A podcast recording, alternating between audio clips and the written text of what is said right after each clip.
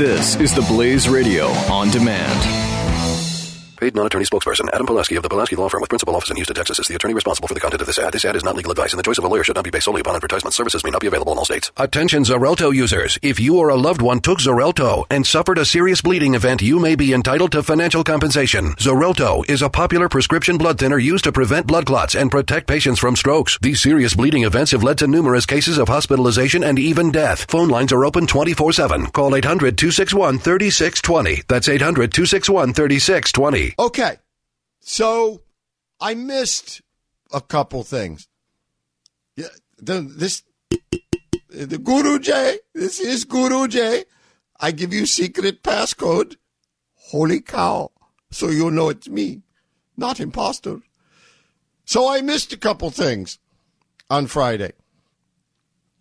I was determined because this whole family is so sick here. Everyone is so. I'm that. Here's all I need to say. I'm the healthiest person in this house. That's bad. That's really bad. If you're old enough to have seen Ben Hur, remember when they went to the Valley of the Lepers, like in the cave? Okay, coming to this house is like going into the cave of the lepers. Uh, so I was trying to squeeze in a day off, maybe two, while it was still possible between now and say, oh, you know, November, election day. And today was going to be one of them. Okay. I can't get everything right. Excelsior.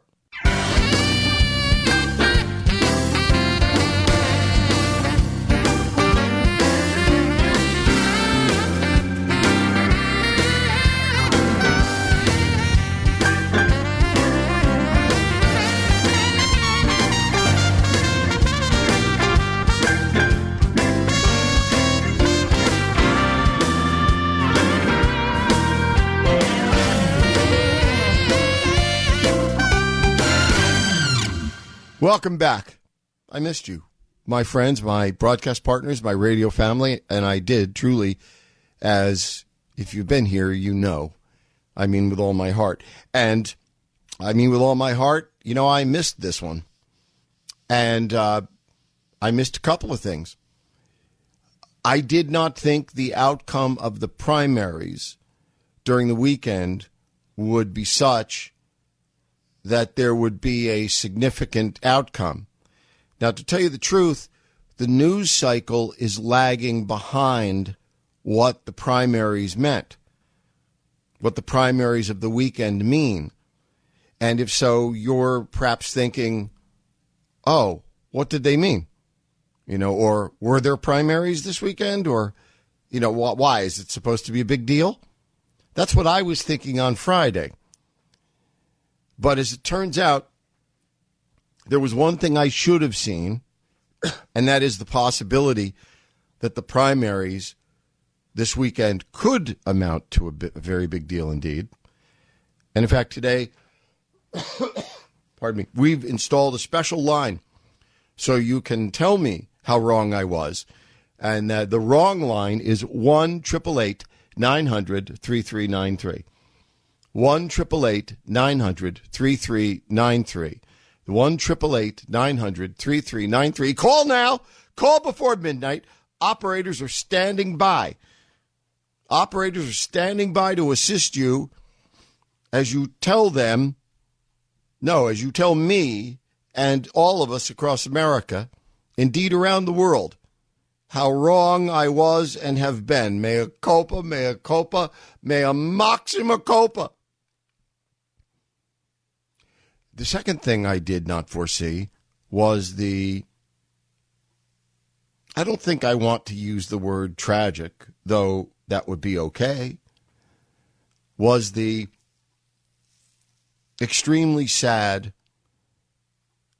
and poignant, depending on who you are, how old you are, what she may or may not have represented to you,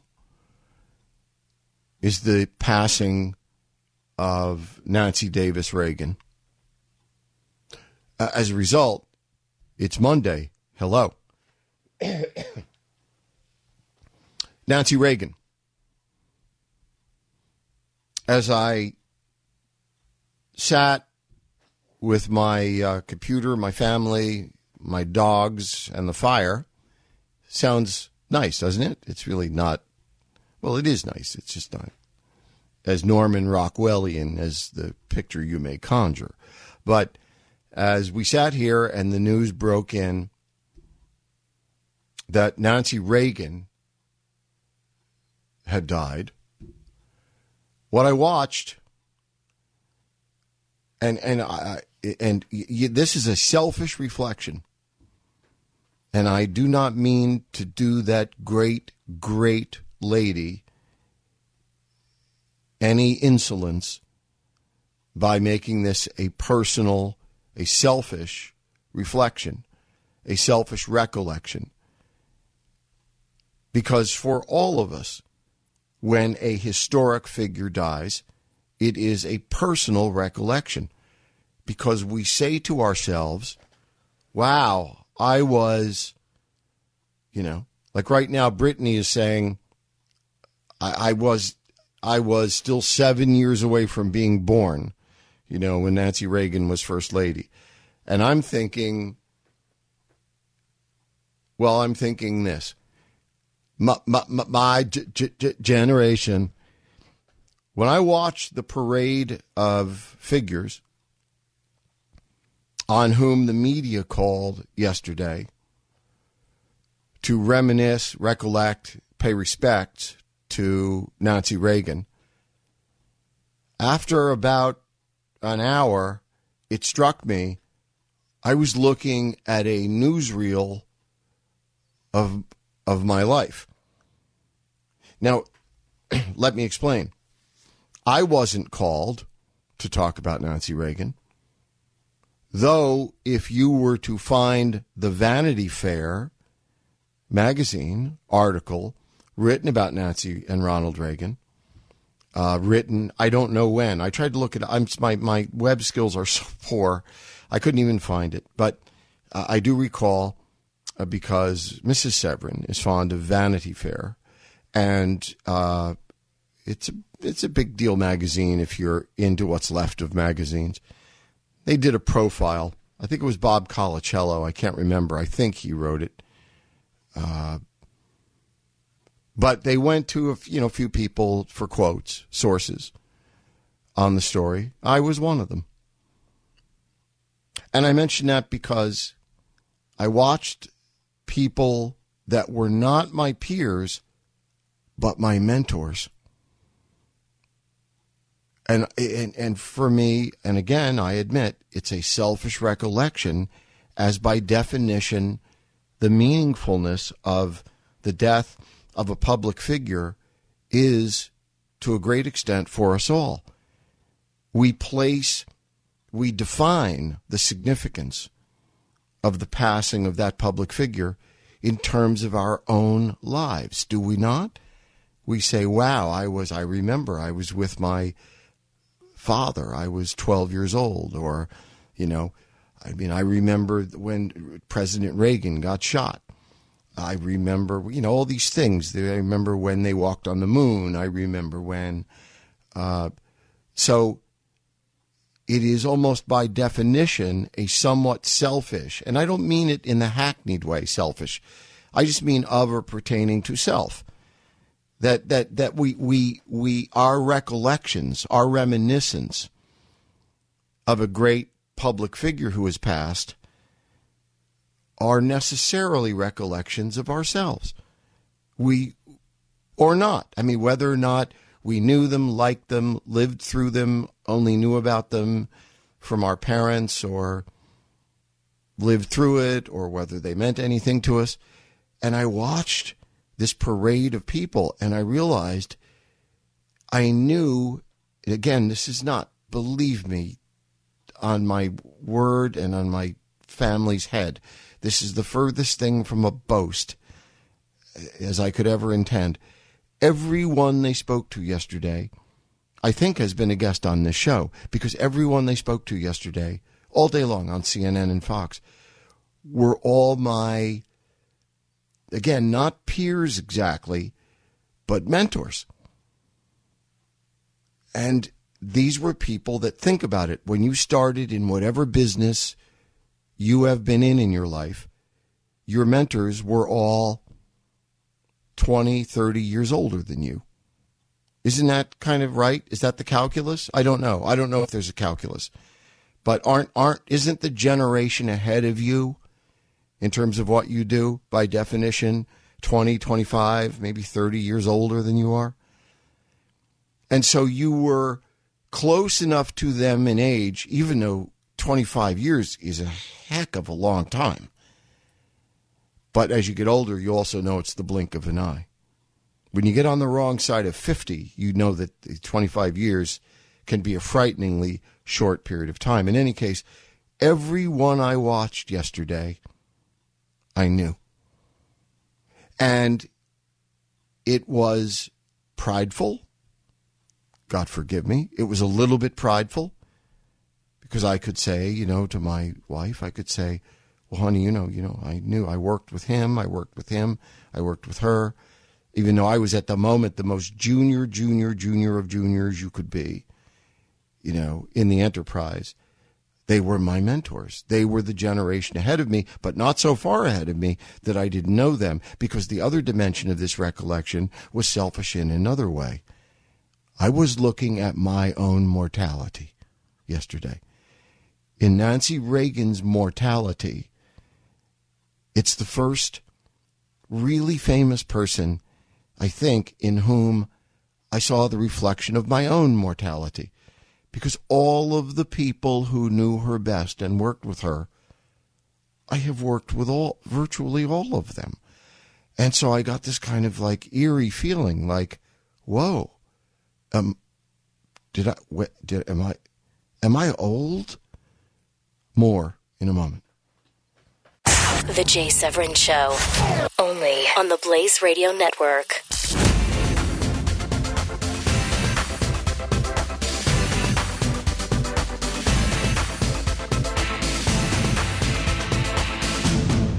Paid non-attorney spokesperson Adam Pulaski of the Pulaski Law Firm with principal office in Houston, Texas is the attorney responsible for the content of this ad. This ad is not legal advice, and the choice of a lawyer should not be based solely upon advertisement. Services may not be available in all states. Attention Xarelto users. If you or a loved one took Xarelto and suffered a serious bleeding event, you may be entitled to financial compensation. Xarelto is a popular prescription blood thinner used to prevent blood clots and protect patients from strokes. These serious bleeding events have led to numerous cases of hospitalization and even death. Phone lines are open 24-7. Call 800-261-3620. That's 800-261-3620.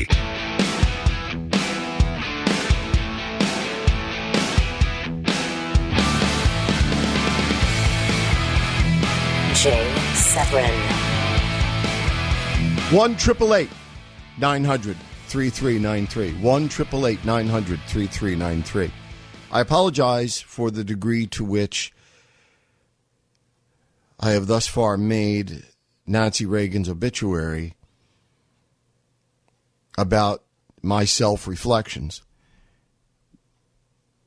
But I talked this over with my child bride, and you know, we agreed that the passing of a person who is so famous and who represents so much is invariably viewed through the prism of one's own life.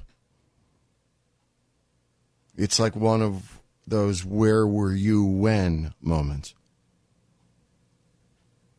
So, yesterday, as they began the tribute to Nancy Reagan, it was a talk about my my my my generation. Not quite. It was my, my, my generation only plus 30 years, but close enough that those were all the people in power and in charge of anything when I broke into the business. The grace and elegance of Nancy Reagan the grace and elegance of of Nancy Reagan, surely one of the very finest of America's first ladies ever.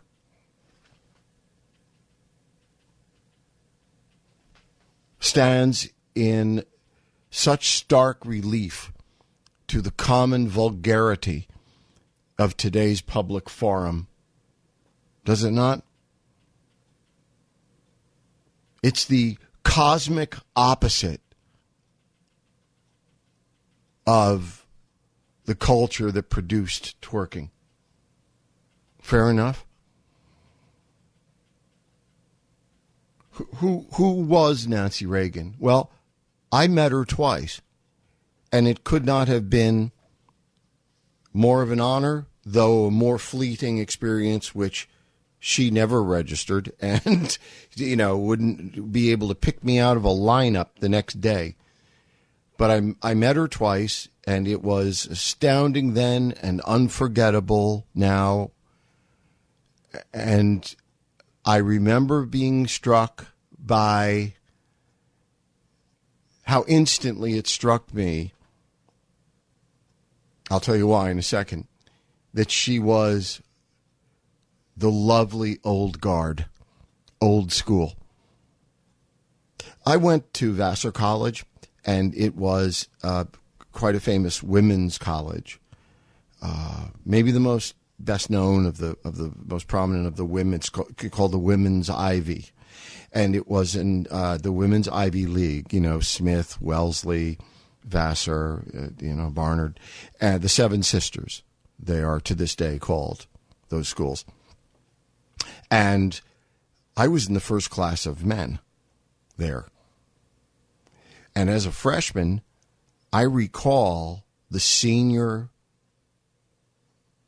women, senior girls, and that was still the old days. That was old school. That was old guard. They dressed for dinner on Sunday. They had no guests generally speaking. But there was one dorm, the main dorm, in which there was uh, linen and silver set for Sunday dinner. And the ladies would dress for dinner. Not in formal wear, not in semi formal wear, but not in you know, not in uh, t-shirts and jeans. These were all girls who had been accustomed to dressing for dinner. This was the old Vassar. Who was Nancy Reagan? I tweeted yesterday that in if you said to me that a man, if I read the obituary of a stranger and it said he was Yale class of 43 or Princeton or Harvard class of 43, I would know 90% about that man, never having met him. For good or ill, and many many people think it's elitist and ill, but there was no question that the Yale class of 43 was absolutely homogeneous. And so too was the Smith College or the Wellesley College or the Vassar College class of 1943. Who was Nancy Reagan? She was old guard, old school in the very best possible way. She was someone you instantly wanted to be look up to. She was regal. She was comfortably regal. In another time and place, she would have been a princess. Who was Nancy Reagan? Nancy Reagan was Smith College 43. Every day of her life, before she got to Smith and after she left Smith she was Smith 43. And oddly, in the end, she left a world, most of which did not know nor care what Smith College is or was, or what being Smith College 43 was all about. She was, in the end, without her Ronnie. She was without her health and she was a woman without a country, in a sense. Certainly a woman without a culture. Can we even begin to imagine? Imagine, given who Nancy and Ronald Reagan were, can we begin to imagine who they were and what they represented? And if you lived through any of the time and were old enough to recall a sense of Ronald Reagan as president and Nancy Reagan as first lady, can we even begin to imagine their reaction to what is now the day to day common vulgarity of the public forum? Can you begin, can we begin to imagine their reaction to Donald Trump, to this campaign, say to last Thursday's debate for President of the United States with the Republican, same party as Ronald, the leading candidate of the Republicans defending the dimensions of his manhood. Jay Severin, Excelsior. the Blaze Radio Network.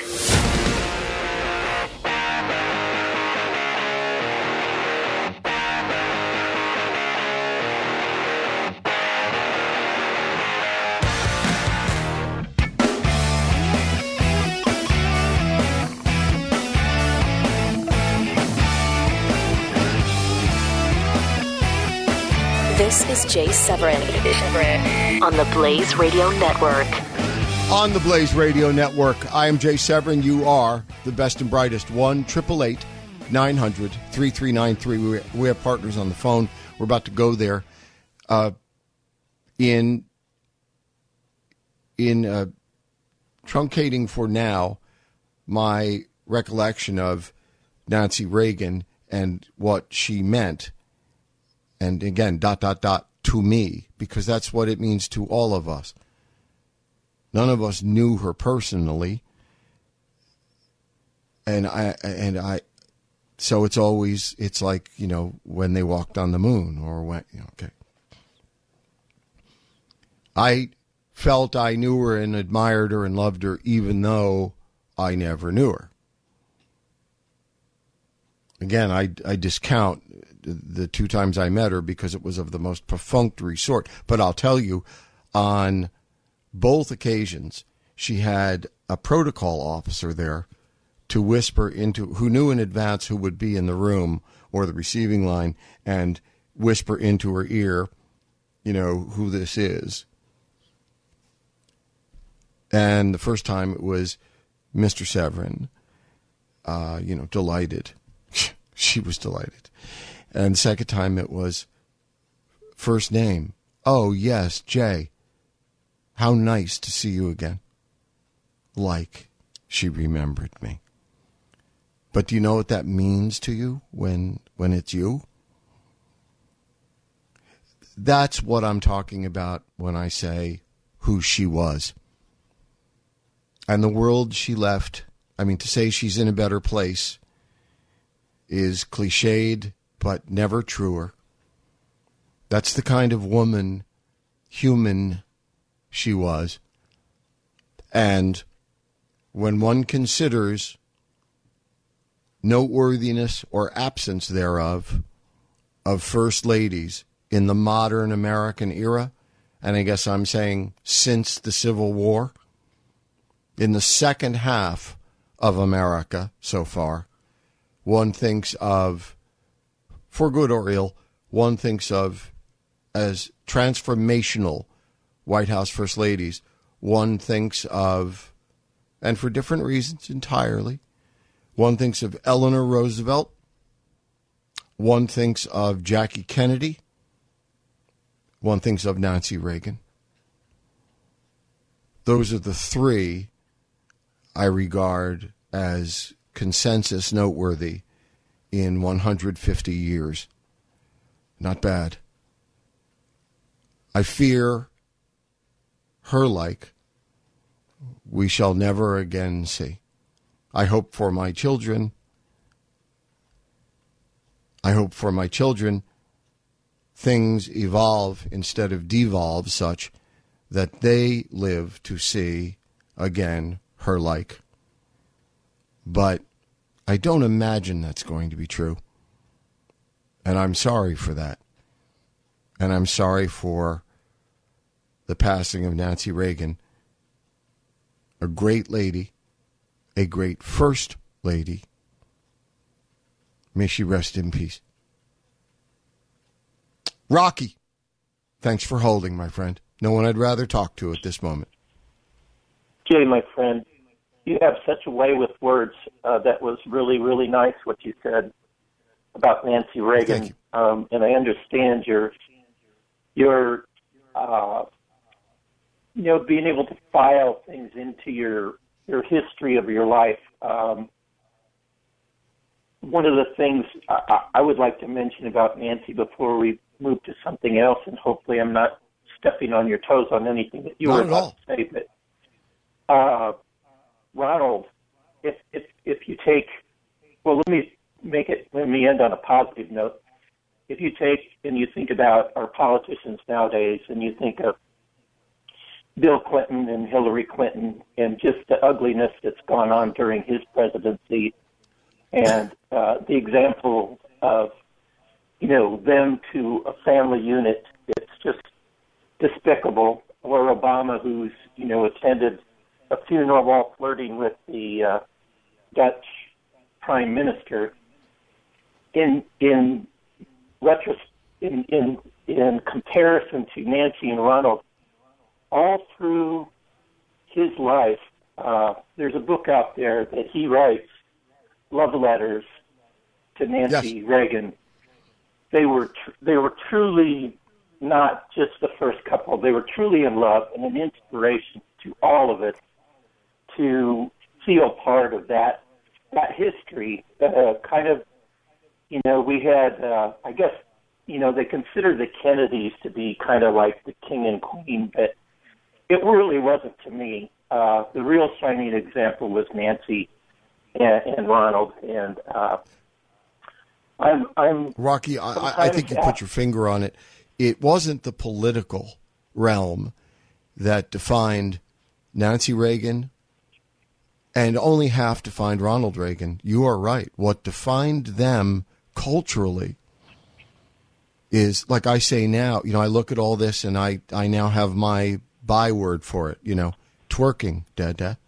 Okay? As much as twerking is a sardonic but not inaccurate reference to the culture right now, if we could go back Yeah. 30 years, I would say Reagan's, Rocky, Reagan's, because they were the, the last of the old fashioned, mad about each other, holding hands like teenagers, crazy about each other, completing each other, you know, finishing each other's sentences in in public, in private, and it said everyone who knew them in the last uh, 48 hours has or 24 hours has said they they really just wanted, you know, they they accommodated their roles as not royal. No one said royalty. I'm saying it as royalty, but given the choice, they really just wanted to order hamburgers from the White House mess and be together and watch TV.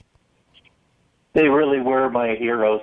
Uh, I, and I've always said that about Ronald Reagan. Ronald Reagan is really the only president that I hold up so high as, you know, I, I virtually, you know, I don't want to say I held him above a man, but he was a, he was a man at the tippy top of the, of the chain of, of, of respect that I could, could ever be able to give to somebody. He's, he was an amazing man and, and Nancy was just so much a part of that.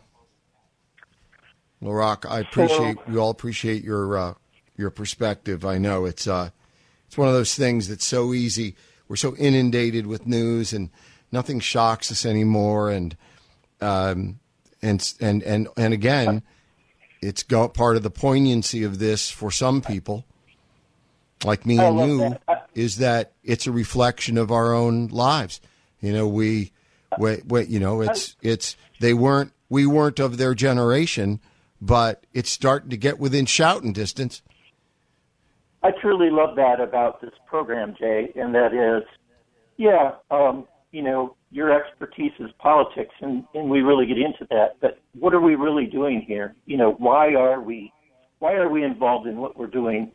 You know, I, I know that generation after generation, the old people say that, you know, it's never going to be the same again, and this generation's going to mess it up. But Right. it really does seem like it just like when you fall into that age group, when you get into that, you know, on the on the bad side of 50 age group, like you said. When you get into that age group, you know, you start looking back and you reflect upon those that come after you. You know your times are eventually going to be limited, and you wish for people to be able to reap the same joys from life that, you know, even if they were I mean, my best years were my youngest years when I was carefree and people like President Reagan took care of us. But I, I I'm with you. Like you, I suppose I should move on to the next topic. Uh, hey, listen, before you move on, I can't think of anyone better here, and I'm I, I do want to get this in today. And there's a danger. This is typically one of those things that gets lost I can hang, because I don't I want to on. bury. I'm sorry. I said I can hang on and be quiet if you. Oh, want oh no, no, it's not necessary yet. Um, uh, but I wanted to make sure, uh, personally, I got this in, and it didn't become one of those things that got buried. I watched today the Peyton Manning Yes, uh, retirement speech, and tears. all I can say is that that if you we, anyone ever if you have a chance to see that, they'll replay it. I guess it's on YouTube wherever. That was a metaphor for his career. That was the kind of the kind of football player and leader and quarterback Peyton Manning was is the kind Yeah. of speech he gave today in his in giving up you know the craft to which he devoted his life. And I was very very moved. Um, I'm a New England Patriots fan but I'm a football fan that. first. And uh, Peyton Manning that's just the top of the shelf right there. He's uh, he's an amazing man. I actually didn't get to hear the whole thing because I've been on the road up until beginning of the show. I just got to hear uh, a little bit of it, but it was uh, very, very heartfelt. I could tell. Yeah, they're they're they're likely. Most of us are likely to see the replay of the Q and A, but I I couldn't more strongly recommend, even if you're not a football fan, to to go, to go find Peyton Manning's statement. It probably took about eight or nine minutes. I don't know what it was, but it was the most eloquent, elegant, moving, meaningful sports speech I suppose the 2016 equivalent, if there could be such a thing, of Lou Gehrig's announcing at Yankee Stadium uh, upon knowing he was dying that he was the luckiest man on the face of the earth. Rocky, now it's time to hold. We'll be right back. Jay Severin, the Blaze Radio Network.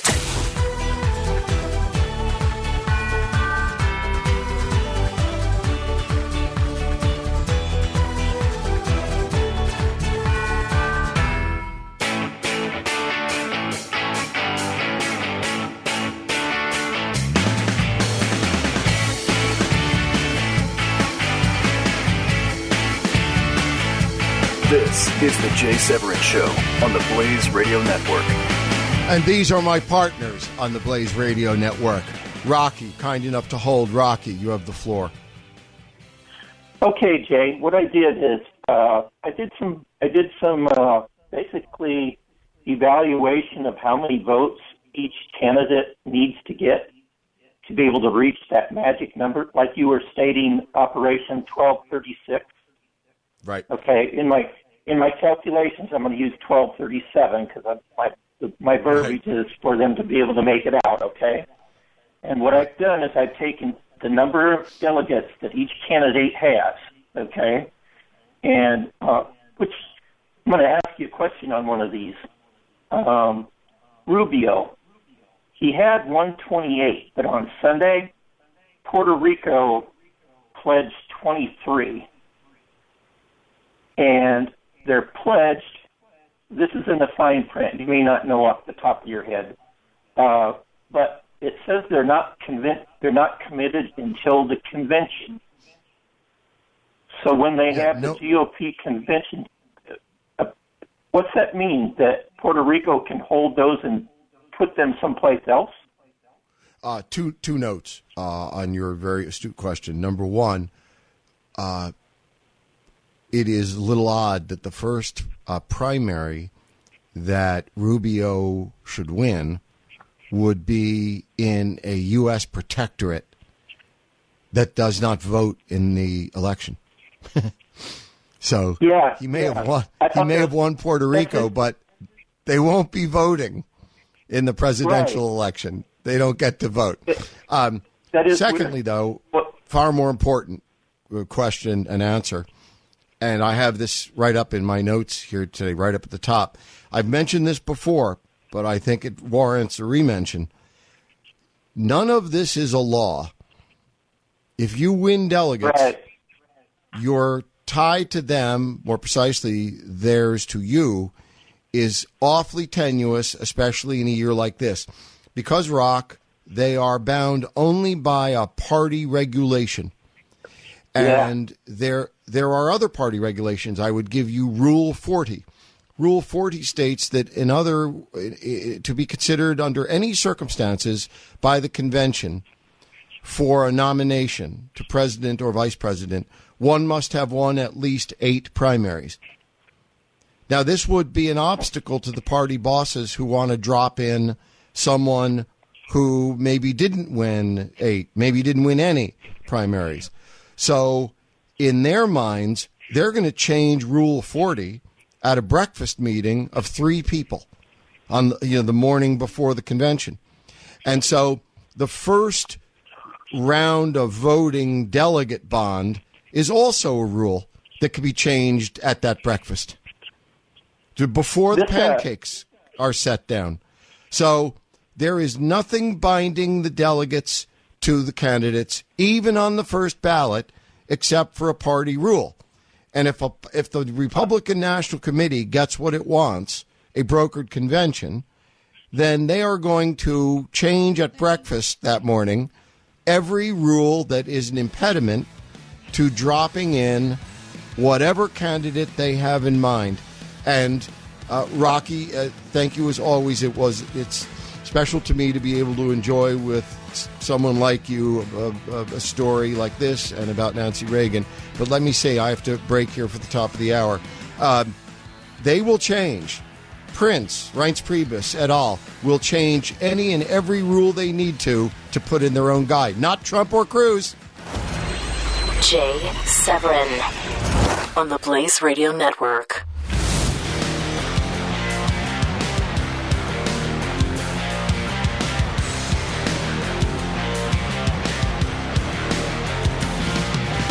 Best and brightest. We are the Blaze Radio Network. We are what's happened since Friday because it's Monday. We are what's happening. Wait, suck it to me, suck it to me, suck it to me. Excelsior.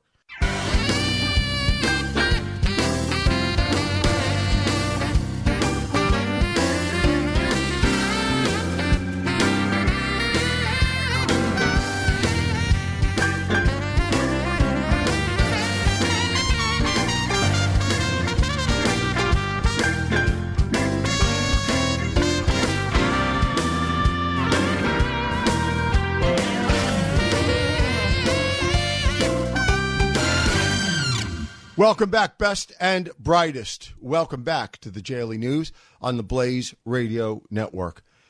Uh, we have covered, and I wish to mention again the uh, my personal, and I know I share it with, with many people to uh, various degrees, uh, a, a very personal, reflective uh, sorrow at the passing of Nancy Reagan, depending on whether she meant something or nothing or somewhere in between to you.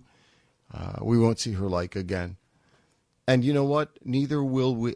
Of course, neither will we see the like of graduates of Smith College 43 again.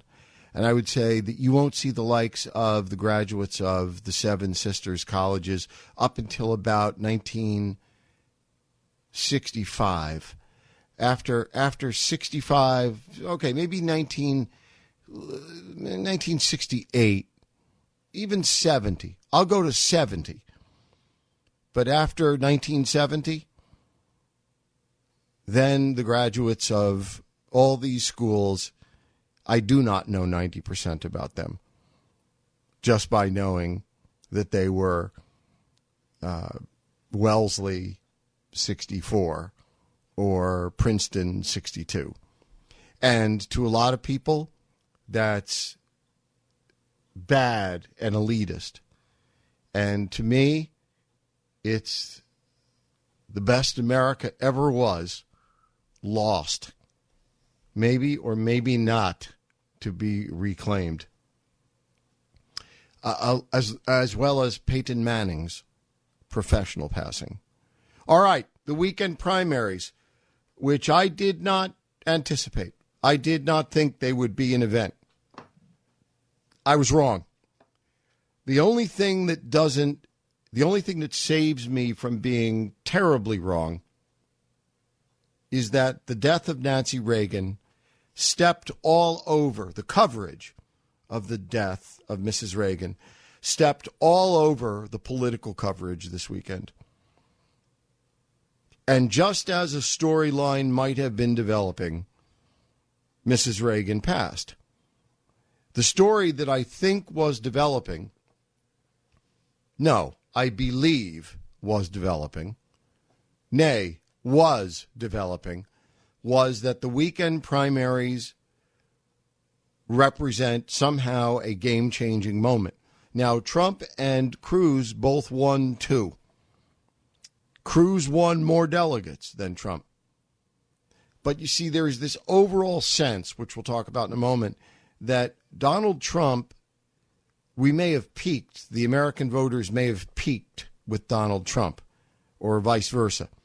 I'll get to that in a second. In any case, it was with the victories in Kansas and Maine that, and again, two states each, Cruz more dele- slightly more delegates, that the storyline started to emerge that this may be a two man race. And what this really did was cement in place a couple of things. One, the importance of Michigan tomorrow. And along with it, the re cementing of the importance of Florida one week from tomorrow. The sense that, uh, i.e., the sense that if Rubio does not win his home state of Florida one week from tomorrow, he is a man not perhaps without a country, but he's a man without a presidential rationale. That if he can't win his home state and doesn't win his home state, it's over for Rubio. Again, this is a school of thought, but I'll tell you, it's a school that almost all members of the media are enrolled in. Along with it, side by side, is the notion that if, contrarily, if Donald Trump manages to come from 20 plus points behind and beat Rubio in Florida. See, there are two separate dimensions here. And they are very much obviously attached to each other, though they can also stand very much apart. They stand apart in this fashion. There you've got Rubio, can he win his home state? Yes or no? And that's that. In a separate uh, apartment next door, you've got can Trump come from 20 plus points back and beat and win Florida? Uh, parenthetically, i.e., beating Rubio. See, it matters both and in two dimensions that, or each in its own dimension, that if, if Rubio loses Florida, there's that dimension. But if Rubio loses Florida and he's beaten by Trump, then that's two dimensions and it's like two dimensions squared. I mean, all of a sudden it becomes, you know, to the power of 20. So I don't know if the Trump people actually believe they can do it. I doubt that they can. I'm not predicting yet. I mean, my preliminary prediction is they won't. But this thing is going to happen very quickly. And if Rubio starts to show weakness, this is going to be like Jaws.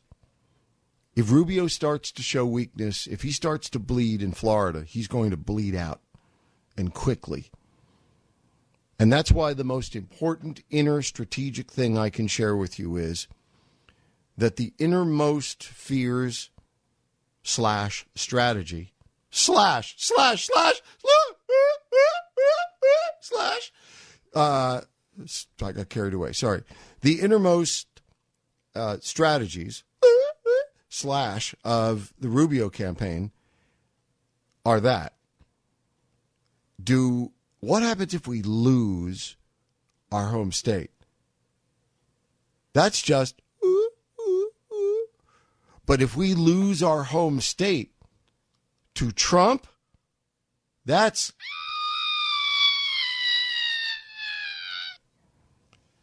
so the principal question with which the Rubio uh, campaign finds itself consumed at this moment, what, however he looks, whatever he says, ignore it.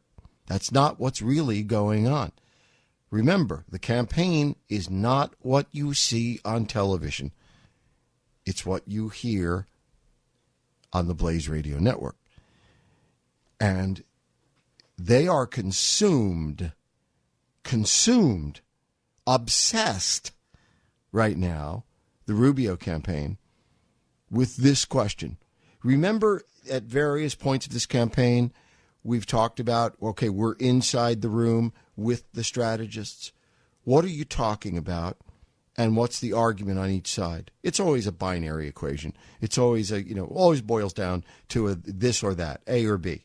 Always a binary equation. Okay. This is one of those times. Right now, I think the last time we talked about this is do we stay in this state, primary state, or do we pull out now and go to the next one? And each person makes their argument, right? Okay.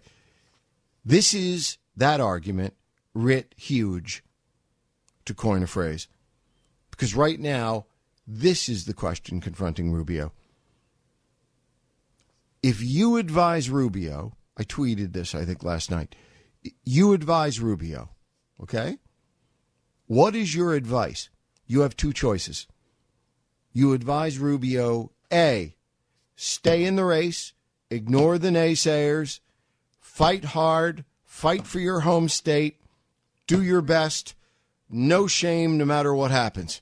Or B, do you say to Rubio, my friend, I am totally loyal to you. I want you to ignore all those resumes I've been emailing out to the Trump and Cruz campaigns. I'm very loyal to you, and I want you to listen to me. Now, listen to me. Anyone know what that movie, where that, which movie that comes from? Now, listen to me. That's the greatest trivia question I've ever asked. I mean, it's not great; it's just the most obscure, which makes it great, right? Um, you'll some one one of this audience will know, more than one. Anyway, now listen to me. B, in terms of advice, is it's been a great fight. You've done a great job. But you have to get out now. You're what? 17 years old? You have a great future in front of you. But if you withdraw voluntarily and make the best deal you can make with one of the front runners, you can do and be anything now or later. But if you hang in past your time and you don't recognize what the clock says, if you don't know what time it is and you lose your home state, you will bear that scar politically forever. This is Jay Severin, Severin. on the Blaze Radio Network.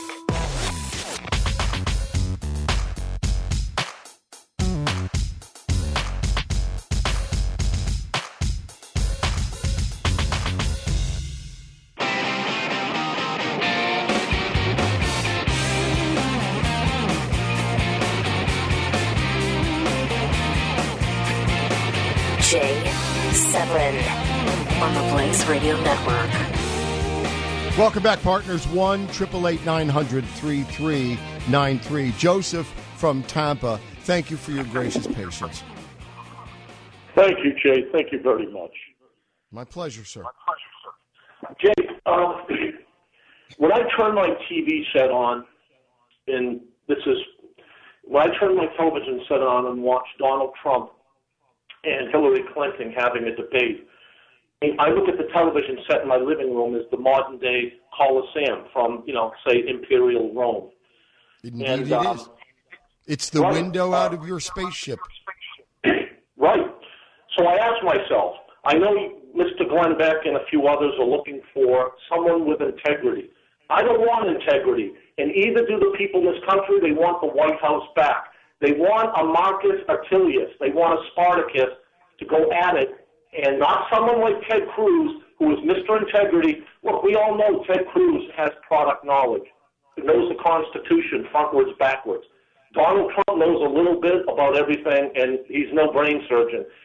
But he is willing to be a hired gun to come to the town because the sheriff dropped his badge gun and ran. He's willing to get into a cage fight, get into the mud with Hillary Clinton. I look at Donald Trump as a a savior here who's willing to get in the mud and go and call Hillary Clinton a liar and a criminal. And he will say, you shouldn't even be on this stage tonight. He will. Ted Cruz is too much of a gentleman.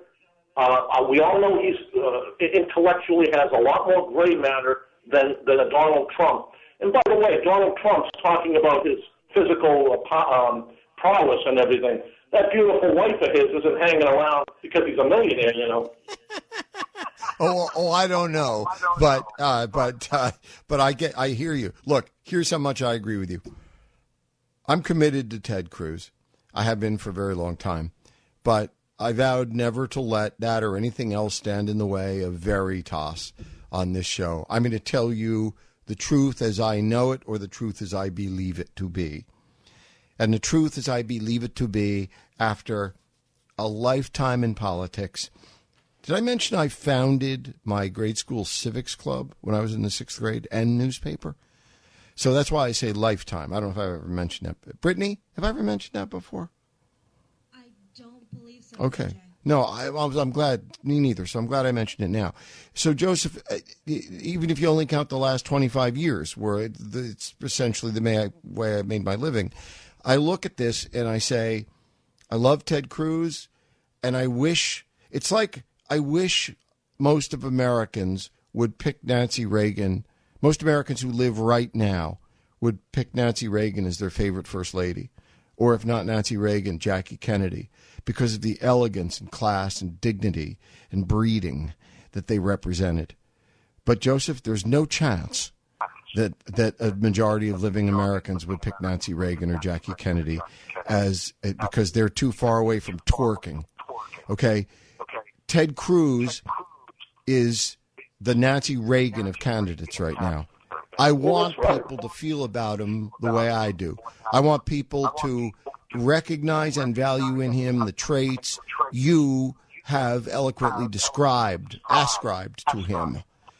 But I fear they don't and won't. And I've always said this is civic circus maximus, and you can't beat a circus act without your own circus act. And the problem is, as Glenn has said, this guy could turn out to be a fascist. This guy, the, the historic parallels of a cult of personality, of nationalism, and a rise to power based on nothing other than that cult of personality. Wait a minute. Wait a minute. How bad No, no, let me finish, please. I'll let you finish. I'll let you finish. The, the, when you look at the historic parallels of the rise of fascists and other nationalist movements, they parallel, rightly or wrongly, coincidentally or otherwise, the rise of Donald Trump.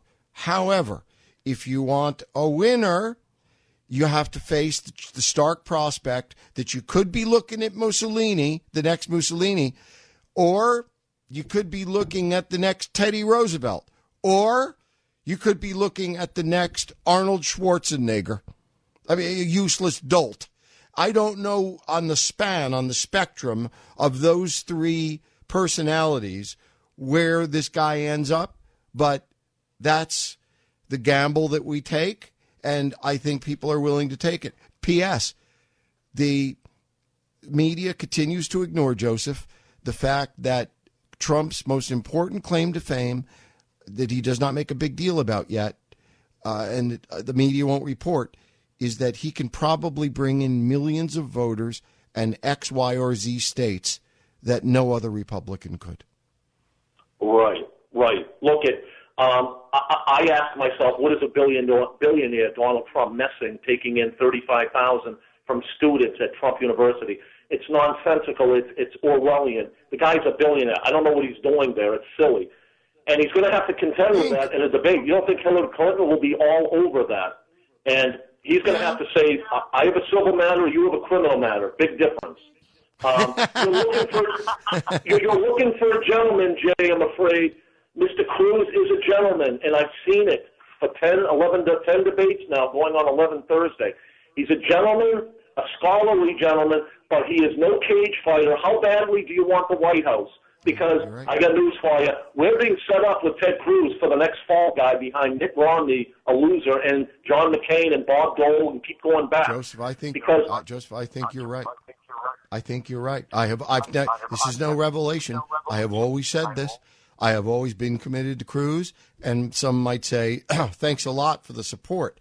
You know, butthead. But uh, I have, me, meaning me. You know, I, I've always said uh, this is this has become civic circus maximus, and does the erudite Princeton debate champion in 2016 does he come close enough to twerking that he gets you network ratings you know like Trump does? Does every time Trump opens his mouth it's like telling a 6-year-old you know what we're doing today? Timmy you know what we're doing? We're going to the circus. Right? As opposed to Timmy, you know what we're doing today? We're going, Daddy's taking you to a lecture on the intricacies of the evolution of the laws of real estate. Oh, Daddy, do I have to go? This is this is what we're looking at, right? We're looking at we're not looking at uh, political uh, uh, quotient. We're looking at entertainment quotient, and I fear that we cannot be a circus act and the welfare state and the I'll give you other people's stuff with someone erudite. Jay Severin on the Blaze Radio Network.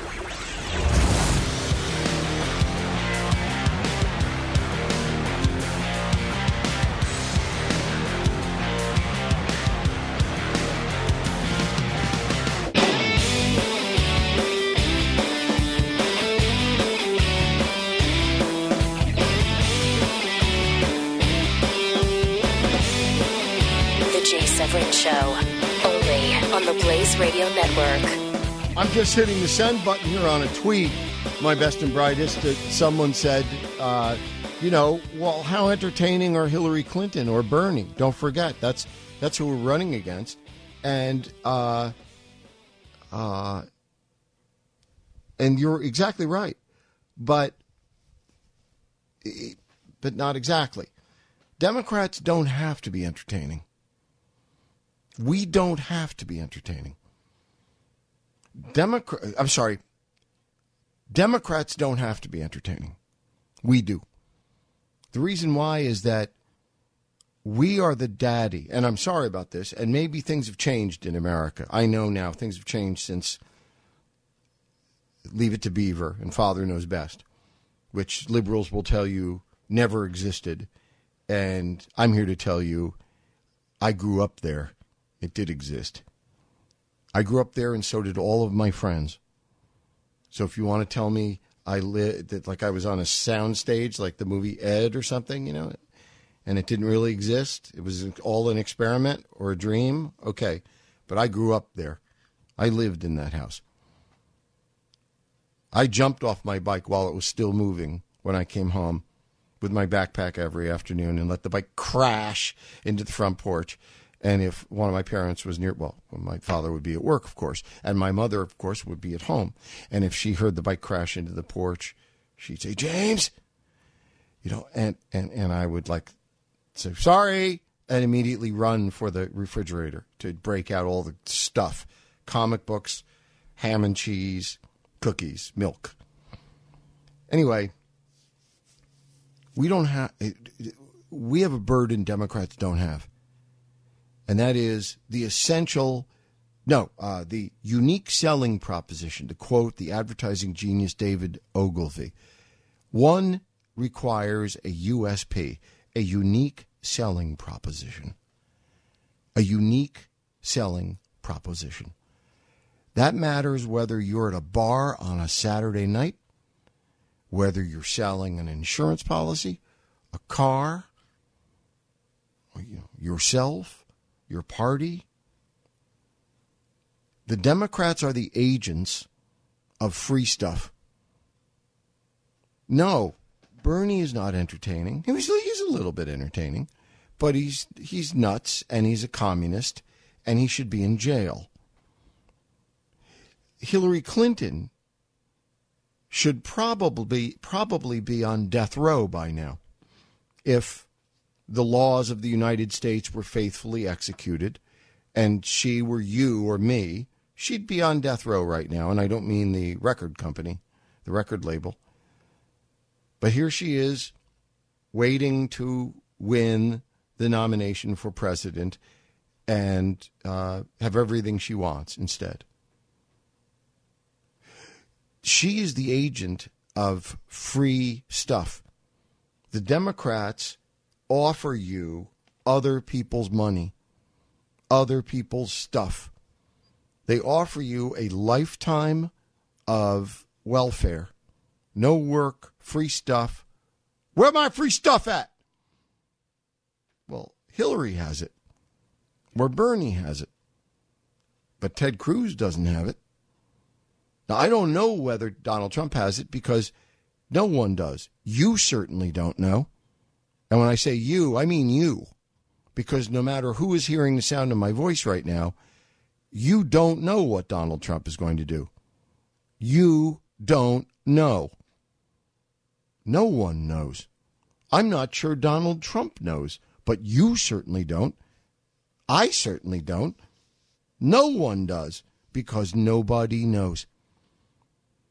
Because right now, we are an American electorate who has watched with maybe some vague interest, maybe some particular interest. You know, if you live in or near the East Coast, maybe you know a little bit more about Donald Trump's behavior, not more about Donald Trump, but about Donald Trump's public behavior than people elsewhere do. You know, people in California don't know about Donald Trump like people in New York, New Jersey, Connecticut, you know, between Boston and Washington know. But no matter what you know, you don't know what he's going to do. I don't know what he's going to do. He doesn't know what he's going to do. We have been watching a televised program of a of a dog Okay? This is like Lassie. This has been a running series for the last 25 years. Lassie. Only it's Laddie. It's a story about a dog. It's about Donald Trump. And now, about eight months ago, the dog holds a press conference and announces, I'm a cat. I really, I'm kind of a, a trans specimen. That's what I am. I'm a trans specimen. I, I, I feel as though I'm a cat born in a dog's body. So I want to let out my natural cat. I'm going to be a cat from now on. So I want you to ignore the fact that I've been a dog for all these years. I'm now a cat. So I want you to expect that I'm going to be a cat if you place me in the presidency. And then from time to time, since the dog slash cat makes that announcement, you find the dog humping your leg. And you say, Hey, wait a second. I don't think cats do that. And he goes, Oh, sorry. And then you find the cat, quote unquote, rooting through the garbage, like and chewing on a bone. It's not supposed to have, like a chicken bone or something, and you go, hey, cats don't do that. Oh, sorry. I forgot myself. You know, and then and then you find the cat doing other very you find the cat like wanting to run after a stick that you throw in the water and it fetches the stick, swims around, throws the stick in the air, comes back, shake, shakes off. It's on, throw it again, throw it again, throw it again, throw it again, throw it again, and you go, I'd love to, but aren't you a cat? Oh yeah, I forgot. You don't know what Donald Trump is going to do. I don't know what Donald Trump is going to do. He doesn't know what he's going to do because we don't know if he's a dog or a cat. 1 900 3393. Uh, all right, where were we? The weekend primaries, two apiece, maybe a game changer. The storyline now is it's a two man race. I've explained that. It has everything to do with what happens in the next week. There's there are four tomorrow. Uh, let me see, Michigan, and then Idaho, Mississippi, and Hawaii. They'll get attention, but none will get attention like Michigan will. Michigan will get attention tomorrow, especially uh, because it could be tremendously significant. Not only is it prospectively a decisive general election, you know, electoral college state, but the Kasich next door neighbor effect may be in play. John Kasich is announcing to you that he's going to win Ohio. He doesn't mind raising expectations there. His his tactical strategy there is to say, I'm going to win Ohio. It's my home state. I'm going to win it. What he doesn't tell you is that he's been paddling like hell underneath the surface of the water to try and win Michigan next door. Because if he can win Rust Belt states, they have enormous gold mines of are enormous gold mines of electoral votes, and they're also politically just tremendously important in the general election. So what Kasich is telling you he's going to do is, gee, if I just win Ohio, golly, I'd be so happy. He may or may not, and he ought to be happy if he wins it. But what he's really trying to do, but he's not telling us this because he doesn't want to raise expectations and risk looking like a loser. What he really wants to do is be the surprise winner in Michigan tomorrow. And because he's from next door, and because the way Michigan votes, it's perfectly plausible that Kasich could pull off an upset tomorrow. I predict to you now that not that he's going to win, but do not be surprised uh, surprised if Kasich overperforms in Michigan tomorrow. This has been a classic case of of lowering expectations or having no expectations publicly about Michigan. But man, oh man, he wants to win that. But Trump has very strong blue collar appeal. Now, separately, okay, all these added up become far more important than they are separately, but they are separately important. For Trump, he has tremendous blue collar appeal so far. He claims to have it. If he has it, he'll win Michigan tomorrow. If he doesn't win Michigan tomorrow, it will put the lie to the notion that Donald Trump has great blue collar appeal. That's a big loser for Trump. If Trump doesn't win tomorrow, and if the demos show that he didn't win blue collar workers, it's a big, big loss. No matter who wins, it's a big, big loss. But if either Cruz or uh, Kasich beat him, then it's a loss to the factor of 20. And then finally, you've got Cruz by virtue of his momentum and his argument and his campaign the same things that made him able to win in disparate places like Kansas and Maine on Saturday could enable him to win Michigan tomorrow. If he if he does, big story, but not as big a story as both Trump and Kasich losing. Jay Severin on the Blaze Radio Network.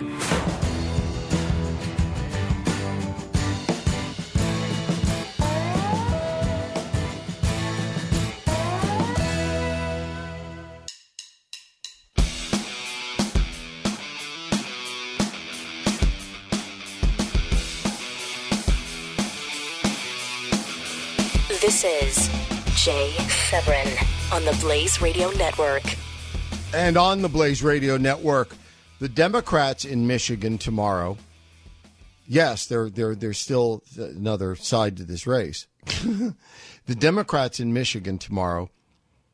Uh, BS Bernie Sanders is aiming to prove that he can win in any Rust Belt state. That's that sort of makes sense to me at first blush, but then I think, but wait a second, isn't aren't the Rust Belt states supposed to be in theory where all the working men's heroes are?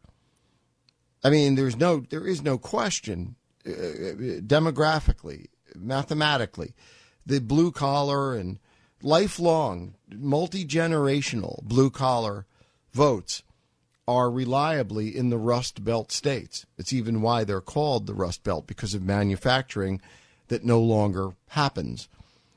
So if if blue collar, multi generational blue collar sentiments rule the roost in the the Midwest Rust Belt states, well then isn't that where Sanders is supposed to be a big hero? I mean, isn't where this? I mean, on the one hand, you could see they they have an American flag tattoo, and they'll beat the snot out of someone like Bernie Sanders because he's a commie. But at the same time, they belong to the union. They belong to the you know pipe fitters union, and the pipe fitters union will show up at a Cruz rally and beat the snot out of and break the noses of Cruz voters. Uh, they'll have wrenches with them, and they'll beat the snot out of conservatives because conservatives aren't for the unions. So which are they? What is Michigan, Ohio, Wisconsin? What what what are the Rust Belt states? Pennsylvania? Are they are they are they blue collar workers to whom uh, BS would appeal? Bernie Sanders? Would a commie, a Marxist, working class hero, BS, appeal to them? Or would they break Bernie's nose and and vote for Trump instead? There's a lot of evidence of the latter.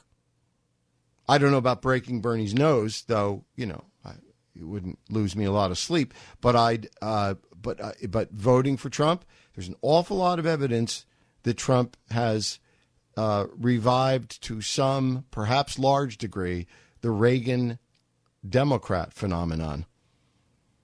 I don't. So I don't know. There is also a lot of conventional wisdom that we have trumped out.